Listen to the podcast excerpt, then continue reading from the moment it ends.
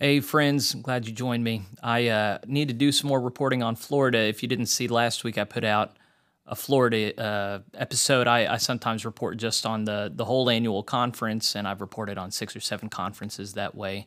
Uh, Florida is where the NCLL, first NCLL lawsuit, uh, started with 106 churches, and I talked about that and proceedings. And then immediately the next week, uh, we have the judge dismissing the court case there. And so, what are the implications of that? I wanted to spend just a few minutes going through some of the first materials on that and see what conclusions couldn't be drawn. Is this just a clear defeat for disaffiliating churches, or is this something laying the groundwork for potentially something helpful for disaffiliating churches? Um, so we'll we'll look at uh, four different resources. They're going to be less intense than than most stuff that I do, but I just thought let, let's just cover this. I know there are a lot of people who want to know the details of this. So the the the funny, ironic, not funny part of this is that Jay Therrell put out a, an article on the day that the decision was made. Um, it was in an article titled "An Update on Lawsuits Across the USA," and so he put that out with respect to um, a number of different conferences. We uh, uh, had the Western North Carolina. We're going to talk about that a little bit. There were 36 churches, I think, that filed together and their case was dismissed. But the NCLL, well, uh, yeah, I might as well talk about it now. The NCLL put out a document saying it looks like that judge there was compromised. He had close connections to United Methodist leadership, and um, the, they're they're going to be relitigating this. Florida Annual Conference. So, in case you're not clear what the things were at stake, why it was that they were filing suit. And I did not do a good job reporting on this because it has to do with insurance, and I am not an insurance person. So let's let's look at uh, Therrell's language here. Approximately 106 churches file a lawsuit against the conference in last summer of 2022. Presently, about 70 remain in the suit. I talked in my report about why some dropped out. So if you want to know those details, watch my report. TJ put a link to that. Among the requirements of the Florida disaffiliation process, there are unique provisions related to property and casualty insurance. The Florida Conference mandates that all of its churches purchase property and casualty insurance from the conference. Disaffiliating congregations are required to sign away 26 years of coverage for which they have paid premiums. Should a claim arise in the future, it's important to note the statute of limitations for many sexual abuse claims can be well over 20 years. The church, even though it paid for insurance, will have no benefit of it and will be fully exposed. Moreover, the disaffiliating churches are required to purchase a tail policy covering the Florida Conference for any claims in the first three years after the church the church disaffiliates. Originally, the conference wanted a tail policy covering them for 26 years, but no insurance carrier was willing to write such a policy add up the amount of premiums for insurance a church has paid over 26 years, and it's easily in the hundreds of thousands of dollars. For many, it's in the millions. The Florida Conference filed a motion to dismiss the lawsuit, other motions related to discovery and sanctions. The motions were argued on February 21st. After a very lengthy oral argument, the judge promised to rule quickly. As of today, it has been eight weeks and no ruling has been issued. Well, it was that day, the 18th, that uh, the Florida conference released this this article. Court dismisses disaffiliation lawsuit against the Florida conference. Same date, April 18th. And this is this is a pretty brief um, article, so I think it's helpful to walk through this and see what it tells us. One of the questions I had whenever I was reporting on Florida is their Episcopal leadership. What is Bishop Berlin like? Um, so here's here's what he and his conference issued. The court today issued an important ruling that supports the conference and that reaffirms the constitutional principle that secular courts do not have a role in settling matters of church doctrine. And of course, the NCLL and the 106 churches said this is not a matter of doctrine. This is a matter of legal principles. It's, it's not a doctrinal issue. Uh, the Eighth Judicial Circuit Court in Starke granted the conference's motion to dismiss a lawsuit that had been filed by over 60 UM churches that wanted to disaffiliate from the conference. Some of the churches that wish to disaffiliate from the conference are attempting to do it through processes other than the one that was established for this in the Book of Discipline, the UMC governing document. The churches seeking to depart oppose being more inclusive towards LGBTQ members. Greg hearing so that this is sloppy. I, this is not necessarily true for all churches, and I can't speak to those 106 churches that filed. Not all churches that want to leave have a the same stance on LGBTQ stuff. Generally speaking, that's true, but they don't hang their hat on that. The vast majority hang their hat on the ungovernability of the denomination. Um, and so uh, repeated uh, not hearing that just gets irritating over time. Um, Greg Hearing, attorney for the conference, argued that the First Amendment to the Constitution strictly prohibits secular courts from stepping into doctrinal issues that are within church governance. We've already talked about the doctrinal thing. Judge George Wright stated in the court's ruling under the mandatory deference approach in Florida, coupled with the local action rule, this court does not have jurisdiction to adjudicate the claims raised in the plaintiff's amendment compla- amended complaint. Bishop Tom Berlin responded to the news We applaud the court's ruling today. This clarifies that if a church wants to leave the conference, it must follow the rules established by the denomination. So immediately my mind goes to that article written by Chris Ritter, where he compares the current disaffiliation situation to us all being trapped in a, a Nickelback concert hall that we don't want to be in, and the doors are just slowly closing, and they're just letting a few of us out, um, after which everybody is is trapped. Uh, the the ones guarding the door are the ones that own the room and want everybody to stay in it. Um, so the the one saying is the foxes are running the hen house. I'm not saying that's the situation. I'm saying that's how it obviously looks and feels to those who want out uh, when the bishop is saying, uh, we get to decide if and how you leave. Uh, we've always supported a process that allows for a gracious exit and which ensures the departing churches meet their financial, legal, and moral obligations to not harm the conference or the other member churches during their departure.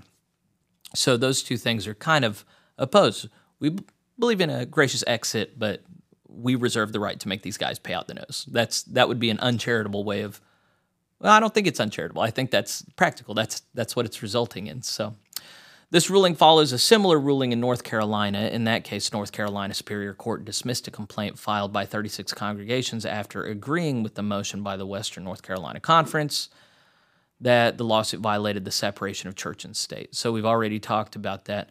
What what um, the bishop is alleging here is that um, state judicial bodies are recognizing that this is a clear First Amendment issue, and I don't think that's actually what's being reflected in these judges. Well, in the Florida ruling, and then the NCLL, I think, has a good uh, makes a good case that the judge in North Carolina was compromised. So we'll see if it's really that open and shut of case a case.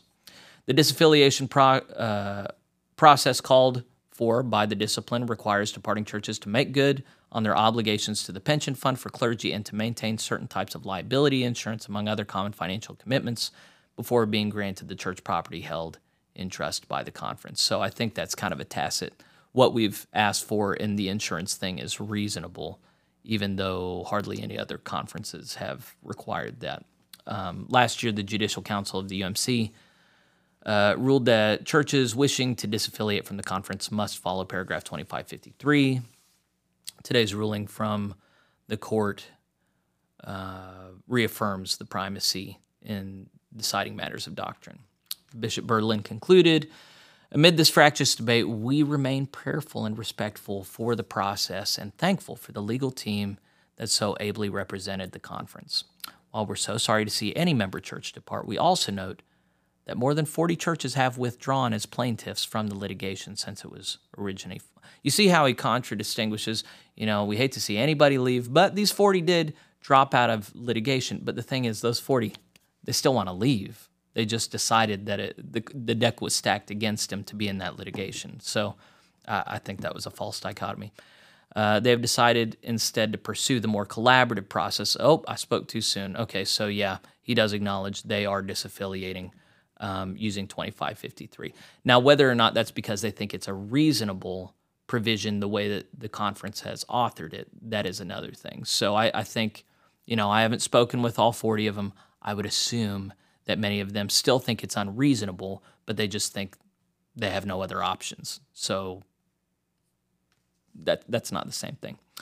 this this article I have pulled up now is from UM News, and Heather Hahn wrote this up, and um, a lot of it is language. The first part, language directly from the document we just read, but she does some good legal analysis in the end. I think it's good. I'm not a, an expert. I'm not. Uh, this is so over my head. It's, it's been hard for me to understand, but I really appreciated the work she put in on the second half here, explaining some of the the juridical realities.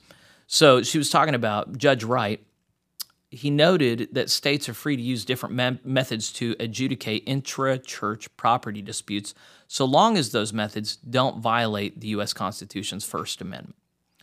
Most states apply the neutral principles approach, meaning they seek to resolve disputes on a case by case basis using the same property rules that apply in the secular world. However, because of Florida Supreme Court precedent, the state is among the minority of states that use what is called the deference method. So it's not the deference, er, it's not the neutral principles approach, it's the deference method. What that means is that the state's courts show deference to the decision made by the highest church body involved in the matter. In this case, the property decisions made by the annual conference. So the, the precedent set in Florida is that they defer to the ecclesiastical authority, um, in which case this is the Florida annual conference. The court finds, this is a quote, that the plaintiffs have raised a good faith attempt to change the existing law from mandatory deference to a neutral principles approach, Wright wrote. But that may only be accomplished on appeal. That's what uh, the author of this piece said. And we're going to turn our final piece is going to be something written by the WCA to that effect. So yeah, let's go ahead. You know, she gives some good some history here and some stuff that most of us should know by now. But I really appreciated the neutral principles uh, thing versus the the deference thing. Um, so here's here's the thing that WCA put out on the 18th. What is today? They put it out on the 18th that, that just adds a little more texture to this. Late in the afternoon of Tuesday, April 18th, 2023, the Honorable Judge George M. Wright issued a long awaited ruling in the Florida lawsuit involving more than 70 churches against the Florida Annual Conference and its leaders. On February 21st, 2023, the plaintiff churches and the conference argued a motion to dismiss varying motion, various motions related to discovery and a motion by the Florida Conference seeking sanctions against the churches and their attorneys. Judge Wright ordered the dismissal of the lawsuit in its entirety, but at the end of the ruling he wrote, quote, and I don't know what happened to the quotation marks here, this bothers me. The court cannot say that the plaintiff's complaint demonstrates an absolute lack of a justiciable issue. I think that's the word justiciable. To the contrary, this type of case is being litigated throughout the country in states that follow the neutral principles approach to resolving church property disputes. But considering the recent clarification from the Supreme Court on matters of discrimination and unequal treatment based on religious status, along with the abrogation of Lemon versus Kurtzman, I'm not going to pretend to know what that is. It seems to the court that merely deferring to the UMC on all matters and denying the plaintiffs access to the courts to litigate neutral property and trust matters does not meet the strictest scrutiny. Nevertheless, the court is bound to follow the law as established by the higher courts in the state of Florida. Judge Wright, see, okay, that's the end of the quote. Judge Wright seems to be indicating that if the case is appealed through the Florida appellate system, that there is, I think it's pronounced appellate system, that there is a possible chance of the current case law in Florida being overturned and Florida coming into line with the current trend of U.S. Supreme Court rulings. The case seems ripe for an appeal. Judge Wright also denied the Florida Conference's request for sanctions against the plaintiff churches and their attorneys, saying the court finds that the plaintiffs have raised a good faith attempt to change the existing law from mandatory deference to a neutral principles approach. Therefore, the defendant's motion for sanctions is denied. The churches will be deciding best how to move forward, and they've asked for prayers. So, if you've been watching me talk about this stuff, you know that I'm personally conflicted about this stuff. I, am kind of a biblical literalist, and um, I, I I think generally it's better to be harmed by unjust forces than to litigate in the public sphere against other people who claim the name of Christ. I definitely acknowledge that that is not as firm a position as as um, some of my other positions, and um, you know, especially whenever conferences are not bearing the marks of the mercy and grace of Christ Jesus, then I'm I'm very sympathetic to people who feel put in a corner to litigate. Um, in the case of Florida, you know, uh, part of me wants to say, you know, Bishop Berlin seems reasonable. Uh, if you watched my report on him, he, I, I, he seems to be acting in good faith. I, I can't, I don't have any accusations against him or uh, his, his cabinet. It does still seem like his conference is erecting barriers that are too high for a lot of churches that would like to exit to do so successfully. And I do think it's ethically problematic and, and nasty to uh, withhold one's freedom based on whether or not they can pay for it. I think that just goes against basic American ethics, and you know, debtors' prisons are un-American, and and uh, you could hyperbolically compare uh, this to that. Um, although I can understand why the institution would not want to see it that way. Um, I don't know, TJ, as you're looking at all this, thinking, uh, do you have any thoughts or opinions on uh, this, or is it just kind of whatever? I have no thoughts or opinions on this at all. Really, I mean, I haven't I haven't thought about it enough to to articulate something that's it's it is what it is. Basically, is all is how I think about it. I, so yeah, I think some conservatives would catastrophize and say, "Man, we just we we we're we're in trouble. We just can't make it out." But if you look at the WCA's spin on this, and it seems legit. It, it seems like the judge is making rule, uh, room for an appeal, which could then change the state standard. And then if a neutral principles approach is utilized, then that could be to the detriment of conferences down the line. But litigation takes time. So we're looking at these decisions being made a year, two years, three years down the line.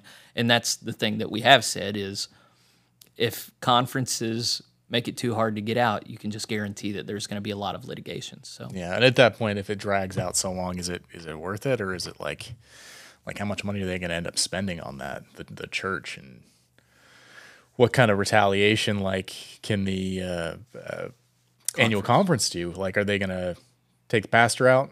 Are they going to seize the assets? Um, I mean, I don't know if they can do that while they're in the middle of litigation. I don't see why they wouldn't be able to. Um, so, yeah. But and I'm trying to remember uh, North Georgia. I think the name of the church was Mount Bethel, and they ended up litigating with the conference a couple of years ago when Sue Haupert Johnson was there. And I don't remember if they filed suit before uh, Bishop Haupert Johnson and her cabinet declared exigent circumstances. But we did just cover the Fifth Avenue Methodist Church in North Carolina and uh, they hadn't filed suit when the cabinet declared exigent circumstances. Yeah, so. yeah, yeah, but that was only last month they did that, correct? I think. But in Jonesboro, Arkansas, they did file, and I think, I think that the conference did uh, try and seize their assets, but the conference, but the the court did not let them, and that had to do with their bank as well. The bank. Yeah, I think you're right funds. about that. So this this is different state to state based on whether or not they defer to ecclesiastical authority or have the neutral principles approach. But I, I so chances are they may not have to worry about their assets being seized. Seized, but um, there's no reason that pastor can't be replaced. So while the the litigation might go still continue, mm-hmm. Uh, there's no telling what's going to happen. So in Jonesboro, Arkansas, hey Arkansas people, um, they did replace the pastor, but John Miles the pastor that's been replaced and removed and defrocked by the conference, he's still in place and leading on site. And then the new pastor they've sent is leading worship at another location for the stay UMC folks. Oh, okay. So yeah, they they can do that. So you essentially got a church split at that point, like unless the conference wins the litigation, in which case they move in with the police and seize all the assets and kick yeah. everybody out, which would just be crazy. But I think I think that's what the Arkansas conference is. No, what what I think they're trying to do is just have that threat and then try and get them to settle. Um, but then what the arrangement of that settlement would be, I, I have no idea. So anyway, we're we're talking out of our depth a good deal, but um, I'm pretty sure everything we've said is accurate. But it's just it's hard to know if this really is the coup de grace that the Florida conference is making it sound as, and just kind of going, well, you're trapped with us, but we'll be pretty good to you, or if it's um, um, there's there's more wiggle room than that. So of course the NCLL who's the nonprofit law firm that filed on behalf of those 106 churches that ended up being a little more than 70. They are currently figuring out with those Florida churches what they want to do and if they want to press this uh, any further. And to to right now, the filming of this, I'm not aware of any decisions having been made. But it looks like in North Carolina, they're not taking no for an answer. They are um, filing an appeal. So uh, they're down, but not out. All right, well, that concludes our legal analysis, uh, but uh, we're not lawyers. So if you are representing a local church and you want to explore things, call a lawyer. Um, NCLL, Dan Dalton, there are probably other people doing it, um, but I, uh, I'm not a legal expert. Um, pray for the churches in Florida and Tom Berlin and the Florida Annual Conference. They're getting together this Saturday for a special called conference. They, um, oh heck, it was in this article where it talked about I think there are 17 churches that have been able okay so far 2095 congregations including 17 congregations in the Florida conference have cleared the necessary hurdles under paragraph 2553 to withdraw we'll see how many more there are at this next conference I don't think it talks about it here. 55. well they have a special session on the 22nd where it plans to vote on the disaffiliation of 55 congregations okay so be in prayer for those 50. You know what? Let's just end with a prayer. Uh, Father, we thank you for the ways in which you're active in uh, Methodism, and we mourn the conflict that we have, but we pray that you would glorify yourself in the midst of us, that you would um, see fit to, uh, to work your will upon these 55 congregations, upon the uh, annual conference in Florida, upon our own annual conference here that's meeting on the same day for the same purpose and upon the United Methodist Church. We repent of our rebellion against your spirit, and we ask that you would correct us, that you would chasten us, even as you love us. We remember that you chasten the ones that you love. So uh, help us, Father, to uh, receive the painful times so that we can also receive uh, eternal heavenly bless, bliss. Uh, Father, we thank you for who you are, and we ask that you bless the United Methodist Church. We ask these things in Jesus' name. All right, friends, take care. See ya.